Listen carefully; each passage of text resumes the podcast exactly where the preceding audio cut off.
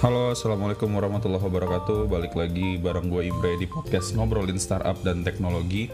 Kali ini kita kedatangan tamu, salah satu teman gue, uh, dia kerja sebagai marketing science dan hari ini kita bakal belajar tentang marketing science itu apa, tantangannya apa, dan apa sih permasalahan yang di solve oleh marketing science. Jadi jangan ke mana-mana, pastiin kalian dengerin terus karena kalian akan belajar banyak hal.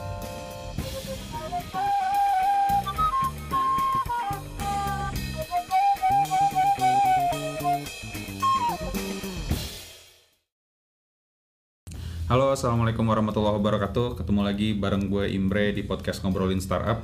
Uh, kali ini gue kedatangan tamu lagi, uh, seorang teman. Uh, dia juga kerja di startup dan uh, bekerja sebagai marketing science. Nah nanti kita bakal ngobrol banyak. Uh, kita langsung dengerin aja dari dia nanti tentang marketing science itu apa, kerjaannya kayak gimana, kemudian pengalamannya apa, tantangannya apa dan segala macam. Jadi ya udah kita langsung kenalan dulu aja. Oke, okay, uh, kita udah kedatangan teman gue bernama Zulfikar. Yeay. Ya, halo semua. Halo. Okay. Kenalin nama gue Zulfikar. Ya, uh, cerita dong tentang uh, lo di kantor kerjanya ngapain? Uh, yeah. Ya perkenalan lah kira-kira. Oke, okay, uh, oke okay, semuanya. Jadi uh, gue Zulfikar di sini di satu startup di Indonesia. Gue bekerja sebagai marketing science. Sebenarnya marketing science itu juga data science, cuman spesifik missionnya itu di kita itu ngerjainnya marketing jadi kita bilang sebagai marketing science tapi basically sama gue di company ini udah hampir 2 tahun dan juga uh, dealing sama pekerjaan data science sudah hampir kayak tiga tahunan lebih sih gitu nah uh, lo gue penasaran lo dulu hmm. ketika uh, kuliah lo apakah udah emang fokus di data science atau lo baru data science ketika lo kerja gimana sih ceritanya? Dulu lo nah sebenarnya dulu itu gua di itb juga. Itu jurusannya fisika. Jadi sebenarnya kalau di itb apalagi di indonesia ya maksudnya itu nggak ada sih sebenarnya jurusan tentang data science spesifik. Apalagi untuk S1 itu nggak ada sama sekali. Bahkan di yang IT pun misalkan di ITB misalkan ada informatika itu nggak ada sebenarnya spesifik yang data science hmm. sejauh gue tahu. Nah jadi gue di kampus dulu uh, fisika. Dan dulu zaman angkatan gue itu sebenarnya angkatan 2012 itu adalah angkatan yang sebenarnya baru banget masuk ke dunia data science sih. Jadi hype-hype-nya di data science ini tahun 2016, gue dulu inget banget. Itu juga dulu data science-nya juga general, bener-bener nggak tahu data science itu apa dan gue dulu nyemplungnya ke sini itu adalah karena sebenarnya waktu gue dulu fisika gue juga bingung mau kerja apa dulu itu gue di fisika itu sebenarnya kakaknya atau kelompok kalian kalau kalian ada anak itb itu kelompok kalian itu gue di fisika bumi tapi gue oh, sering banget ya? iya tapi sering banget kalau fisika bumi itu ngerjainnya ngoding Nah, tapi yang yang bikin gue tertarik sama dunia data science itu sebenarnya di fisika dulu ada mata kuliah namanya ekonomifisika. Oh, itu apa ya? Jadi mata kuliah ekonomifisika ini sebenarnya kita kayak ngomongin tentang saham, ngomongin tentang uh, ekonomi lah. Tapi sudut pandang kita kita modeling terhadap uh, pemodelan fisika. Gokil. Jadi misalkan kayak kita nebak saham itu dengan model atom dan lain-lain. Ah serius? Serius. Jadi kita bener-bener dulu gue buat project seru banget. Ini sebenarnya mata kuliah cuma dua SKS. Hah? Kayak kayak mata kuliah nggak kayak ini nggak nggak mayor lah minor gitu. Ya, kita bisa ngambil ya? pilihan ya. Nah tapi mata kuliah ini tuh ada project akhir yang gue kemarin buat project tentang kayak misalkan ngasih tak apa kayak mempredik kenaikan harga saham dari masing-masing perusahaan startup itu yang berdekatan misalkan di Silicon Valley itu makin eh, eh, antar antar perusahaannya itu kayak saling punya korelasi nggak sih? Apakah terus gue modelin pakai atom yang saling berdekatan istilahnya gitu. Okay. dan ada gaya di antaranya gitu gitulah jadi intinya sebenarnya dulu juga uh, itu gue mulai tertarik di dunia data science itu berawal dari situ. Dan data-data yang kita pakai juga data-data free. Kayak misalkan dulu itu ada Yahoo Finance yang kita bisa download. Itu kita download juga Nah dari situ kita mulai kayak uh, dulu orang-orang yang kerja satu project ini ternyata uh, sekarang memang jadi data science semua, data science, data analis dan macam-macam. Situlah mulai kita menarik tertarik ten, uh, tentang data science sih. Nah, jadi mulai nyoba-nyoba gitu sih data science. Nah terus lo dari kampus langsung uh, kerja uh, di tempat lo sekarang atau gimana sih? Lo udah hmm. ada beberapa kali kerja juga sebelumnya apa Iya. Jadi karena kita sebagai anak fisika dulu masuk ke dunia IT tuh susah banget. Yeah. Gue dulu pernah sempat pas lagi pertama lulus tahun 2016 itu gue interview sama beberapa perusahaan untuk apply ke data science itu uh, hampir dibilang semuanya gagal karena pertama eh, banyak orang yang nggak tahu kenapa fisika. Jadi dulu kalau lu baca requirementnya di perusahaan-perusahaan misalkan kayak pengen masuk data science tuh nggak ada fisika. Paling matematika, terus IT dan lain-lain. Nggak ada yang di state fisika gitu. Jadi waktu awal-awal tuh gue pikir gimana caranya biar gue bisa masuk ke dunia IT dulu. Oh ya. Bukan di bidang data science karena ketika uh, fisika itu kan kayak nggak ada korelasi sama sekali di bidang IT kan. Jadi orang-orang tuh pasti nanyain ini tuh apa sih hubungannya sama IT gitu. Jadi makanya gue di kerjaan pertama waktu itu gue intern di satu perusahaan, perusahaan yang lumayan besar tapi dia itu uh, sistem interview dan testingnya itu uh, menurut gue fair dalam artian cuman tes tesnya itu ngoding selama tiga jam di tempat onsite gitu. Kalau udah lolos ya udah itu bakal masuk. Oh gitu. dan Jadi di lu nggak dilihat dari background lu apa, tapi emang Betul. skill lu dilihat satu itu. Betul dan waktu itu gue jadinya software engineer. Oh, Oke. Itu berapa berapa lama lu? itu cuma tiga bulan jadi waktu itu tiga bulan ini ini intern uh, di satu perusahaan itu dan gue ngerasa di tiga bulan ini gue belajar banyak tentang software engineering tapi ya gitulah gue tidak wah kayaknya ini bukan jalan gue nih gitu akhirnya uh, beraniin diri dari situ uh, nggak perpanjang. Jadi waktu itu ditawarin untuk kayak lanjut nggak gitu. Tapi ya udah akhirnya gue memutuskan untuk uh, nggak deh gue nyobain dulu ke data science waktu itu. Nah pindah ke startup kecil sebenarnya. Startup kecil ini di bidang agregator berita. Nah dulu itu data science, data science kan luas banget ya. Iya. Jadi gue masuk tuh nggak tahu yang penting data science aja, soal data science, tapi akhirnya masuk ke agregator berita yang ngerjain data science itu tentang NLP atau Natural Language Processing waktu itu. Ya udah akhirnya keterima kerja di situ, dan gue baru mulai sadar nih ternyata data science itu luas, Oh, oke. luas banget. Bener-bener kayak dari dari A sampai Z itu tuh bisa di apply ke data science. Emangnya sebelumnya yang lu pikirkan tentang data science itu apa? Ya karena dua dua dulu ngerti data science itu tentang yang kayak econometrics yang gitu-gitu. Jadi gue menganggap bahwa oh uh, financial gitu bisa pakai data science gitu. Itu aja yang yang gue pahami tentang data science waktu itu. Karena ya dulu ngerti lah belum ngerti tentang data science sok-sokan oh iya nih gue Hype ya? ya hype banget Dulu tapi waktu itu emang gitu. zaman 2016 tuh masih belum terlalu hype bener-bener masih belum terlalu hype kayak sekarang kayak sekarang kan bener-bener mana-mana data science data science, data science.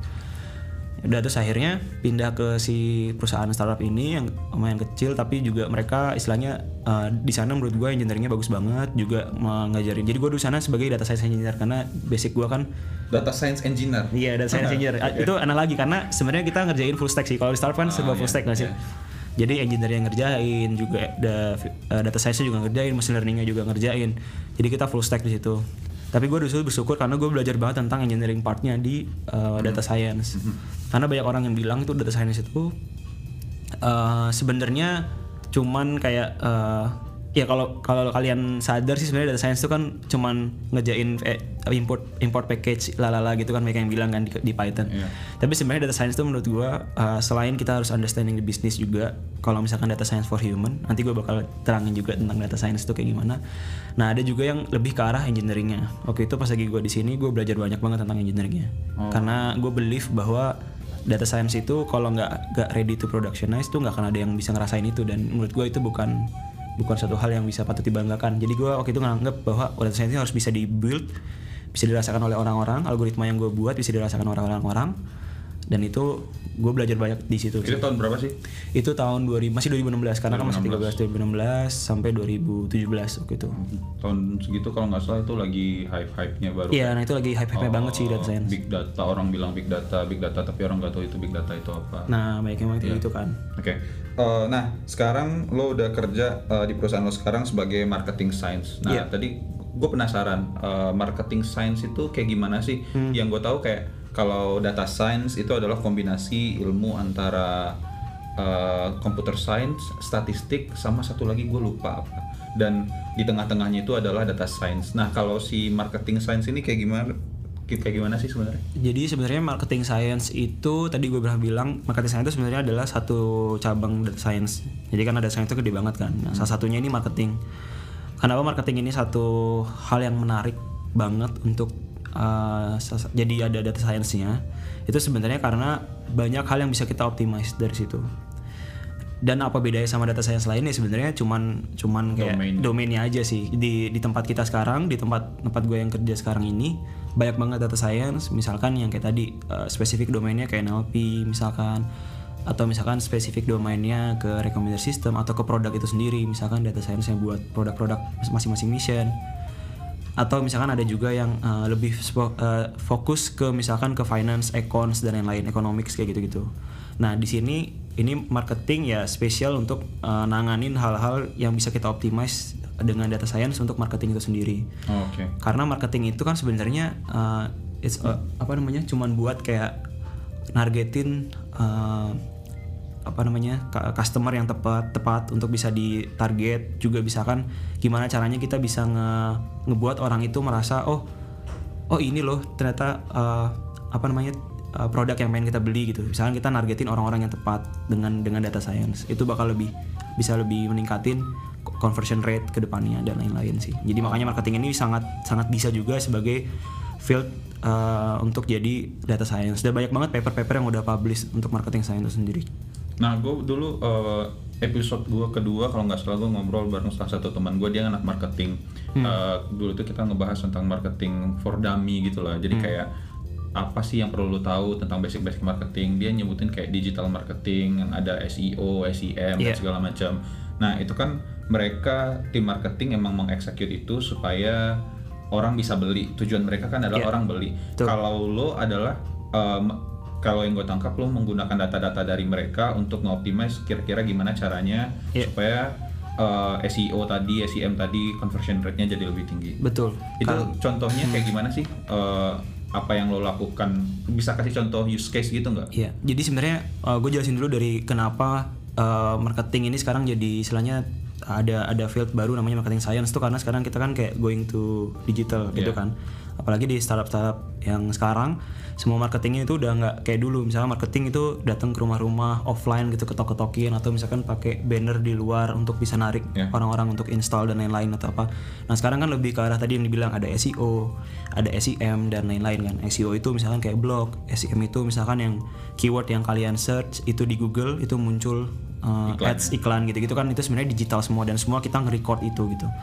Nah untuk use case-nya sebenarnya contoh misalkan uh, di SEM itu sebenarnya kita itu sebenarnya itu kan SEM produknya Google ya kalau lo tahu. Iya. Itu SEM itu produk Google namanya search sorry, SEM itu adalah search engine, Engine market marketing. Iya. Oke. Jadi itu sebenarnya produknya Google. Ketika kita search di Google dia bakal muncul beberapa ads. Jadi kalau misalkan kita se- search eh, apa ya misalkan tas Baju bola. baju bola misalkan nanti muncul ada beberapa startup startup itu web yang muncul misalkan dia jualan-jualan bola gitu kan. Iya. Ads, ads gitu. Jadi ada ada tulisannya AD gitu kalau misalnya nggak- kalian aware. Nah, si contoh yang yang paling simpelnya adalah sebenarnya it- Google itu membuat sistem SEM itu dengan eh, ngebit Mhm. jadi misalkan ada keyword nih ya, keywordnya itu tadi baju bola. Nah, ada company-company atau startup-startup yang related sama itu, misalkan e-commerce. E-commerce punya uh, ada relasi tentang keyword itu, sehingga mereka ingin ngebit ketika ada orang nge-search keyword itu, iklannya bakal muncul di halaman pertama atau di yang paling atas misalkan. Itu itu adalah sistem bidding. Tapi antar antar company atau antar ya antar perusahaan yang pengen ngebit itu mereka tuh nggak tahu sebenarnya uh, perusahaan lain tuh ngebit berapa misalkan Oh iya. keyword yang di bid tadi uh, tentang baju bola gue bid 2 dolar tapi ternyata perusahaannya Imre gitu misalkan ngebit keyword yang sama dengan harga 3 dolar. Iya. Imre bakal jadi uh, urutan pertama gitu. Tapi nggak nggak semata-mata cuma karena bidding ya. Banyak banget faktor misalkan karena ada korelasi antara website yang lu punya dengan keyword itu. Jadi ada banyak algoritma tapi salah satunya dengan si bidding itu. Misalkan lu ngebidding 3 dolar gua ngebidding 2 dolar. Akhirnya Imre bakal muncul yang pertama gitu. Dan itu juga bakal ngaruh kan karena or- orang ketika nge-search ngelihat halaman pertama nggak scroll ke bawah udah ngelihat satu yang menarik dia bakal klik gitu kan. Makanya dia convert dan banyak orang-orang juga yang gimana caranya banyak yang nanya gimana caranya biar gua nggak ngebit kebanyakan. Misalkan oh ya udah biar gua jadi ranking pertama gua ngebit aja 20 dolar. Tapi ternyata saingan-saingan di bawah lu yang bitnya cuma satu dolar. Berarti kan ada gap di situ kan? Kayak 19 dolar yang bisa lu optimize setiap keyword supaya lu bisa istilahnya nggak sebenarnya 1,1 dolar pun lu udah bisa jadi ranking satu. Nggak perlu bayar 19 eh 20 dolar misalnya. Nah itu adalah salah satu hal yang bisa kita optimize dengan data science sebenarnya. Tapi eh, balik lagi gimana caranya lo nge-optimize itu kalau lo nggak tahu data-data si orang-orang tadi dia ngebit berapa? Nah sebenarnya ya banyak uh, caranya. Misalnya salah satunya ada ada paper yang bilang tentang bi- bidding model ini stokastik itu. Ya kita bakal ngelakuin juga banyak hal seperti A/B testing. Jadi Oh, nggak oke. nggak nggak semerta-merta kita langsung kita sebenarnya gue bawa klasi- klarifikasi ya data data science itu bukan wizard gitu sih sebenarnya bukan yang kayak bup kita keluar langsung bakal jadi model yang sangat perfect gitu enggak. Jadi kita bakal tetap istilahnya kayak ada kalau dulu di elektro kan lu juga elektro mungkin ada kayak input feedback gitu gitu iya, ya betul. gitu kan jadi ya bakal ada ada feedback dan kita bakal nge-refine model kita sehingga akhirnya bakal sangat perfect gitu. Misalnya anggaplah bis kita bisa tahu bahwa oh ya udah kita ngebit kayak tadi 1,1 dolar aja nggak perlu satu dolar. Tapi di awal-awal kita bakal kayak ngetes gitu apa sih respon kalau misalnya kita kasih seperti ini? Oh ternyata kita jadi kedua oh kita jadi ke satu dan seterusnya. Akhirnya kita bisa tahu bahwa sebenarnya pattern orang-orang yang keyword ini misalkan kayak baju bola itu kan sebenarnya common ya orang-orang searching banyak banget. Kita juga bisa tahu kan datanya. Misalkan baju bola itu bakal sering dicari sama orang ketika tanggal misalkan zaman zamannya Piala Dunia. Iya benar. nah itu bakal kita tingkatin juga harganya. Itu ba- ba- banyak banyak, banyak, banyak banget sih faktornya yang bisa kita lakuin di situ. Sih, sih, sih, menarik, menarik. Nah, eh, kalau tantangannya apa sih? Kerjaan lo sebagai marketing science ini tantangan paling besar itu menurut lo apa? Ya itu yang tadi gue pernah sempat singgung ketika banyak banget yang stakeholder nganggap bahwa data science itu semacam kayak wizard gitu sih. Oh, ketika data science itu dianggap bahwa oh data science itu kayak magic nih. Kita bisa dapetin suatu hal yang sebenarnya kita nggak pernah capture tapi data science bisa lakuin itu. Ya emang emang tugasnya seperti itu tapi kita tuh nggak semacam wizard yang misalkan sekali sekali kita udah buat model itu bakal langsung perfect 100% dan dan bakal jadi kayak langsung dipakai gitu. Nah itu yang sebenarnya tantangan besar di apalagi di startup startup eh, yang besar atau misalkan bahkan di startup yang kecil. Karena banyak orang yang oh nih data science tuh eh, di hire udah katanya gajinya sekarang tinggi banget tapi masa nggak bisa sih ngepredik yang kayak langsung cut gitu gitu Oh. itu banyak sih tantangan besar menurut gua di situ sih salah satunya Gue pernah dengar juga eh, salah satu yang paling penting itu dari data science itu adalah soal eh, mengkomunikasikan apa Iya. yang lo temukan. Jadi Iya, karena yang gue bilang tadi data science itu juga bukan bukan cuman hal tentang uh, ngebuat model gitu. Karena kalau lu misalkan lu pengen buat model itu banyak banget sih di Kaggle gitu kan. Kalau lu tahu ada Kaggle itu ada website yang buat kompetisi data science. Itu banyak banget. Lu bisa belajar tentang data science. Lu tinggal import package yang nggak perlu macam-macam ribet ngebuat nurunin bla bla bla bla. Tapi ada sih yang kayak gitu. Cuman maksudnya secara common kita bakal banyak banget import import. Tapi yang paling penting itu sebenarnya adalah kita kan adalah data science ini menyelesaikan masalah dari stakeholder kan itulah yang pertama kita harus bisa solve karena data science ketika lu put status science di dalam title lu lu juga bertindak harus seperti scientist gitu. Jadi di sini ya ada korelasinya sih. Gue fisik physicist oh iya iya. gue bakal bertindak gimana caranya. Pertama lu harus understanding the data. Lu harus tahu juga apa sih inti masalah yang sebenarnya muncul. Lo punya hipotesis. ada hipotesisnya juga dan lain-lain. Jadi kita berpikir sebagai saintis jangan sampai kita hanya oh ya udah yang penting gue buat model banyak sampai seribu kali itu kayak wah deep deep deep deep deep lalala tapi sebenarnya apa sih problem yang pengen lu solve? Nah, itu sebenarnya banyak banget sih menurut gue yang missing title data science sekarang jadi yang penting oh gue buat aja deep deep deep black box sebenarnya. Nanti ketika lo komunikasi sama stakeholder ini gimana? Ya pokoknya gue pakai algoritma seperti ini ya hasilnya seperti ini. Gitu. sebenarnya kan nggak kayak gitu. Oh, iya, Kalau menurut gue science data science ini lebih ke arah lu harus tahu bisnisnya apa kayak gimana problemnya seperti apa komunikasi sama stakeholder seperti apa datanya sebenarnya seperti apa. Karena menurut gue data science itu 90% tuh lu meng- me- mengolah datanya dulu sebenarnya. 10% baru lu touch dengan data science-nya. Karena data di sini tuh lu gak akan seindah apa yang pernah lu bayangin sih tentang data itu sebenarnya. Makanya ada big data dan lain-lain kan? Iya, iya oke oke. Nah, eh, tadi lo sempat nyinggung soal eksperimen. Eh, Kalau dari pengalaman lo, eksperimen ini ngerannya cara-caranya, maksud gue, eh, lo punya ini nggak sih? Tips-tips atau pengalaman gimana caranya ngeran eksperimen yang baik untuk eh, menyelesaikan suatu permasalahan? Jadi oke sebenarnya eksperimen. Mungkin ada yang belum terlalu eh, familiar dengan eksperimen. Jadi sebenarnya ada namanya eksperimen desain. Setiap kali kita mau paling simpel deh ini gue bakal ngejelasin tentang yang paling simpel. Ada satu misalnya aplikasi gitu ya. Terus eh, pengen nge- ngubah warna buttonnya dia. Misalkan button ketika eh, check out atau misalkan kalau di satu company ada yang kayak misalkan sudah diterima gitu, tapi kan ada colornya gitu kan. Ya. Nah, ngubah colornya itu sebenarnya juga penting karena kadang ada orang yang banyak orang yang sebenarnya ngerasa bahwa color ini penting juga buat ketik eh, dia apa namanya tuh suffering lama di aplikasinya gitu kan. Kayak misalkan kalau warna sekian, wah gue nggak nggak enak nih nggak nyaman gitu gitu kan. Makanya sebenarnya kita sebagai tim data atau eh, tim data science atau tim data analis kita nggak pernah bisa tahu kan gimana sih behavior customer kita sebenarnya. Makanya kita ngelakuin eh, desain itu, eksperimen desain. Namanya itu A/B testing. Jadi A sama B. A E sama B ini adalah sebenarnya simpelnya adalah E itu adalah hal yang kita nggak ubah apa-apa. Tetap seperti itu yang B yang kita pengen ubah. Contoh tadi misalkan button. A itu warnanya misalkan kuning. Itu udah original originalnya seperti itu. Nah stakeholder bilang bahwa eh kayaknya nih kuning ini nggak uh, setelah dilihat-lihat ya setelah survei dan lain-lain ternyata kuning ini kayaknya nggak uh, ngubah orang untuk menjadi mencet button itu misalkan.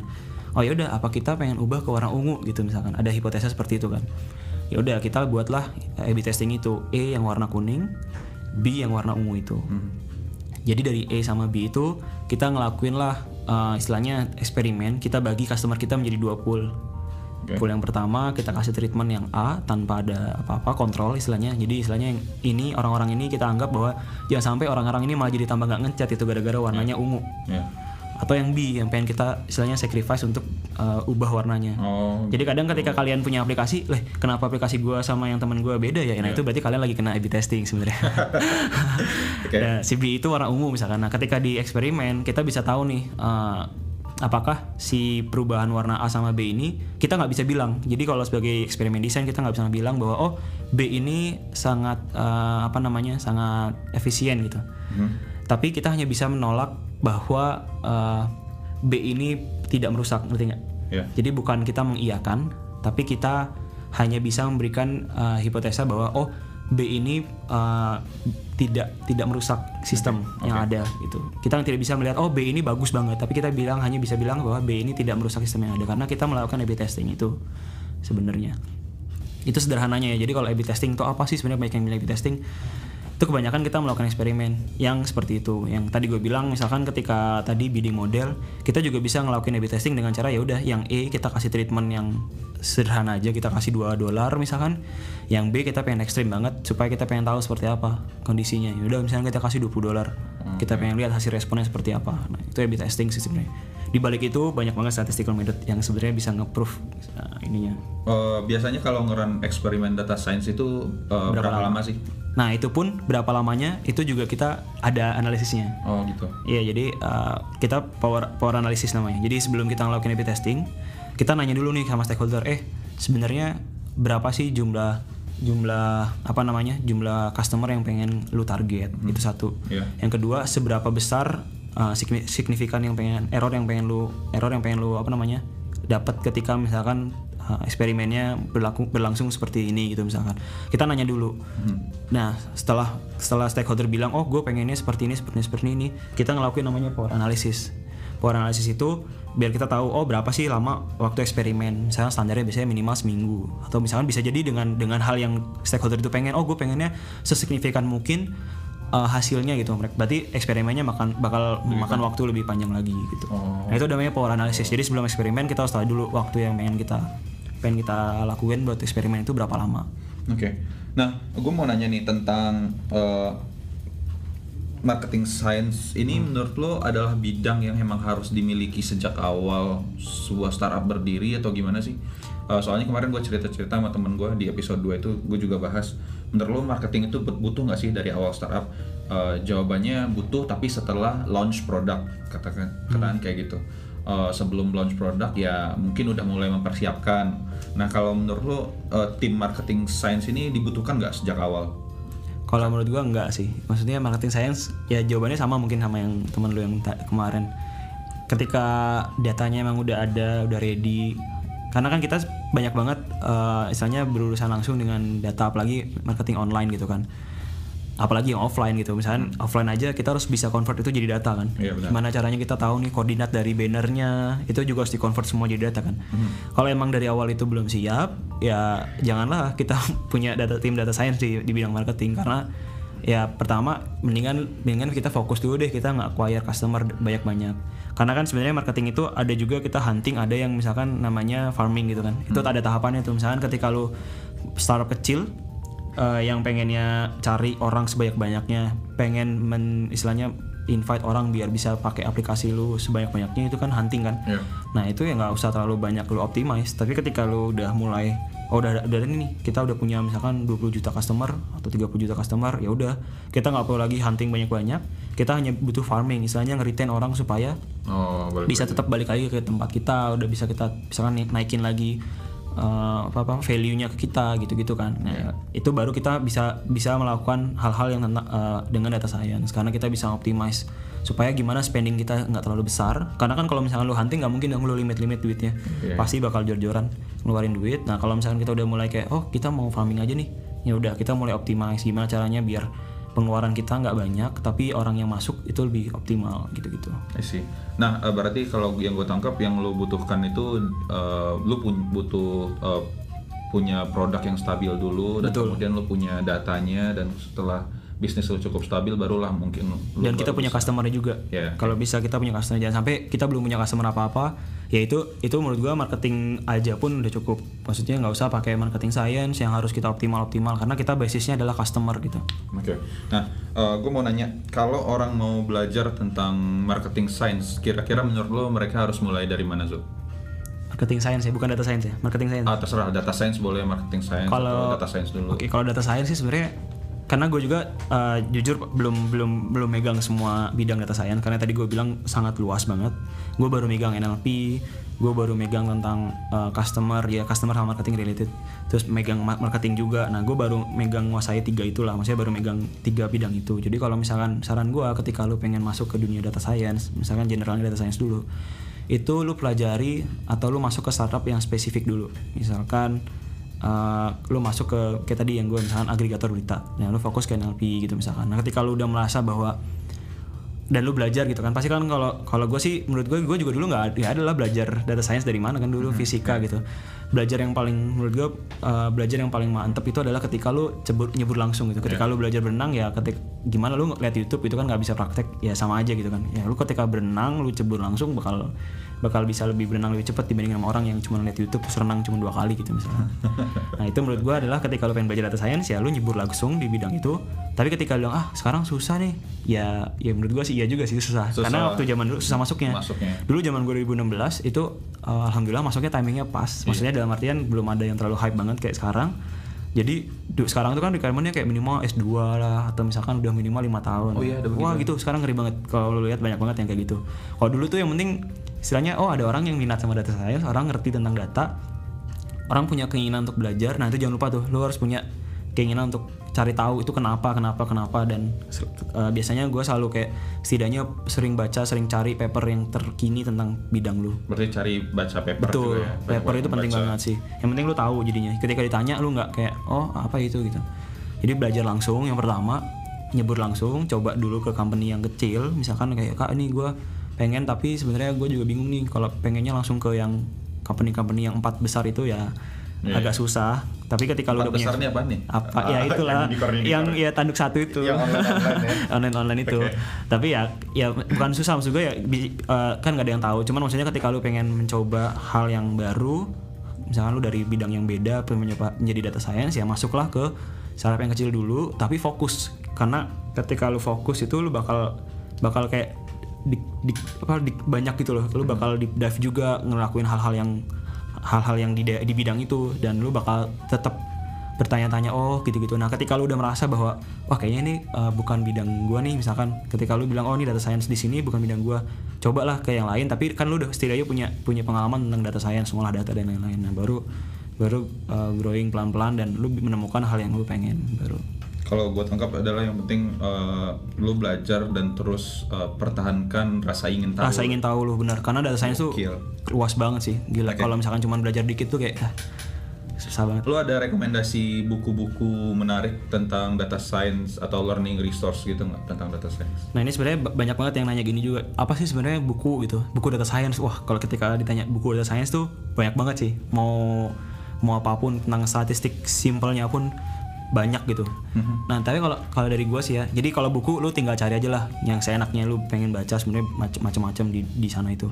Cuman kalau saran gua paper sih. Jadi paper ini kalau gue dulu di fisika pun dulu uh, lebih sering banyak belajar untuk uh, nge-solve problem di paper nih dibandingin sama belajar dari buku karena ya fisika itu kan buku banyak lu tinggal tinggal carilah teori di mana-mana banyak cuman ketika nge-solve problem pakai paper yang lu pelajarin itu bukan cuma data science tapi yang lu pelajarin adalah gimana caranya lu understanding uh, problem. Gimana caranya dari problem itu berangkat dari solusi. Karena paper itu kan solusi baru kan. Sampai akhirnya gimana caranya nurunin itu jadi semua orang bisa pakai gitu. Oh, dan itu bak lu baca dari awal sampai akhir tuh ilmu yang lu dapat tuh menurut gua paket yang lengkap belajar gimana baca paper itu juga susah loh. Baca paper tuh susah banget. Ya kan? Siapa bilang siapa bilang gampang banget gitu kan? Baca paper tuh harus tahu dulu ini sebenarnya tentang apa gitu. Jangan sampai lu oh ini gini gini gini tinggal lu pakai package-nya terus ya udah jadi enggak karena lu harus tahu dulu ini fit nggak sama case lu gitu. Ketika lu baca papernya seperti ini ini kadang suka nggak fit sama case lu di company lu gitu. Jadi lu bisa bisa adapt dulu. Nah itu juga satu hal yang bisa bisa lu pelajari. Gimana caranya mengadap uh, problem dari company yang besar di luar sana ke company lu. Oh, oke. Kayak gitu. Itu jadi lu banyak banget sih belajar. Jadi menurut gua sarannya adalah gimana pengen belajar cobalah cari paper-paper yang sebenarnya sederhana tentang apa yang lu pengen belajari dan lu fokus di paper itu dan lu kalau bisa coba pakai data-data implementasi itu pakai data-data yang simpel yang di luar sana. Kan banyak banget sih data-data di sana. Ya, ya, ya. gitu. Nah, sip, gue pengen nanya nih eh, ten- lebih tentang lo sih. gue pengen tahu dong, setelah ini, setelah marketing science, lo pengen eh, belajar apa lagi sih? Yang lo incar ilmu apa lagi gitu? ya. To be honest sebenarnya gue juga nggak tahu nih bakal apakah nanti 20 tahun ke depan 10 tahun ke depan tuh gue bakal tetap jadi di- data science yang sekarang title-nya data science atau marketing science. Jadi gue bakal gue nggak pernah ngeklaim diri gue sebagai data science anyway sih. Jadi ya gue bakal tetap belajar tentang data science itu sendiri eh, di bidang sebenarnya banyak banget kan gue lagi pengen belajar tentang sekarang kan lagi hype banget tuh deep learning deep deep learning gitu gitu kan Iya. gue bakal tetap tertarik seperti itu gue pengen pengen tetap belajar cuman gue lebih tertarik tentang data science for uh, human instead of machine Itu maksudnya gimana? For human? jadi data science itu sebenarnya ada dua dua cabang sih kalau gue rangkum ya maksudnya dari segala macam ini ada dua dua cabang yang pertama data science for uh, machine which is yang kayak misalkan uh, data science yang kayak NLP yang solve pakai deep learning yang black box yang gitu-gitu yang istilahnya pakai machine learning pro- problem Iya. itu adalah data science for machine. Nah satu lagi ini tuh data science for human yang istilahnya nge-solve complex problem selain sama data analytics. Eh da- da- selain data sama data analis lu juga harus bisa uh, analytics problem harus bisa ngebuat suatu uh, istilahnya kayak analytics uh, bisa nge-solve problem itu dengan analytics juga. Human. Lu related sama manusia. Lu gimana caranya predik behavior manusia behavior science? Sebenarnya banyak tuh yang bilang namanya behavior science. Nah itu banyak banget. Dan itu menurut gue lebih menarik sih yang gue sekarang dibandingin sama misalkan belajar ke data science for machine. Jadi gue bakal kalau ditanya bakal belajar apa sebenarnya bakal gue uh, fokusin di data science for uh, human ini behavioral science sih. Pengen belajar banget. Kalau bisa gue mau ngambil S2 tentang itu. Tapi ya semoga aja bisa bisa kesampaian. Mantap. Eh, nah, kalau seandainya ada yang mau nanya-nanya nih tentang data science, marketing science, mereka bisa menghubungi lo ke mana? Apakah ada Twitter atau Sosial media gue semuanya Zula Zuardi. Zul Azuardi? L 1 ya Zula Zuardi. Oke, sip. Eh, sekarang hobi lu lagi eh, sedang apa sih? Hobi gue lagi senang menebar senyum. Menebar. Enggak, gue lagi senang ini sih, lagi senang lagi senang jalan-jalan aja. Jalan-jalan aja. Ya, enjoy aja, enjoy life. ya? Amin ya Allah. Oke deh, gue nggak ada pertanyaan lagi. Eh, makasih Zul udah Iya. menyempatkan waktu di tengah kesibukannya. Eh, semoga cita-citanya tercapai terus. Amin, ya Allah, amin. diinginkan segera tercapai. Semoga Iya. segera yang baik-baik lah. Amin. Buat Imre juga sukses podcastnya. Tolong dengerin podcastnya, subscribe YouTube-nya juga. Wah. Nah, eh, ngomong soal eh, podcast, eh, jangan lupa follow podcast gue di Spotify. Gue juga punya YouTube channel tentang teknologi, lebih ke tentang tech talk dan segala macam. Eh, Imre Nagi, cari aja di YouTube cuma satu ada Imre Nagi. Kecuali pakai Y. Itu itu Hungari politik kan. Komunis ya, gue masalah lagi. Eh, dari gue itu aja. Terima kasih buat yang udah dengerin. Uh, wabillahi taufiq wal hidayah. Assalamualaikum warahmatullahi wabarakatuh.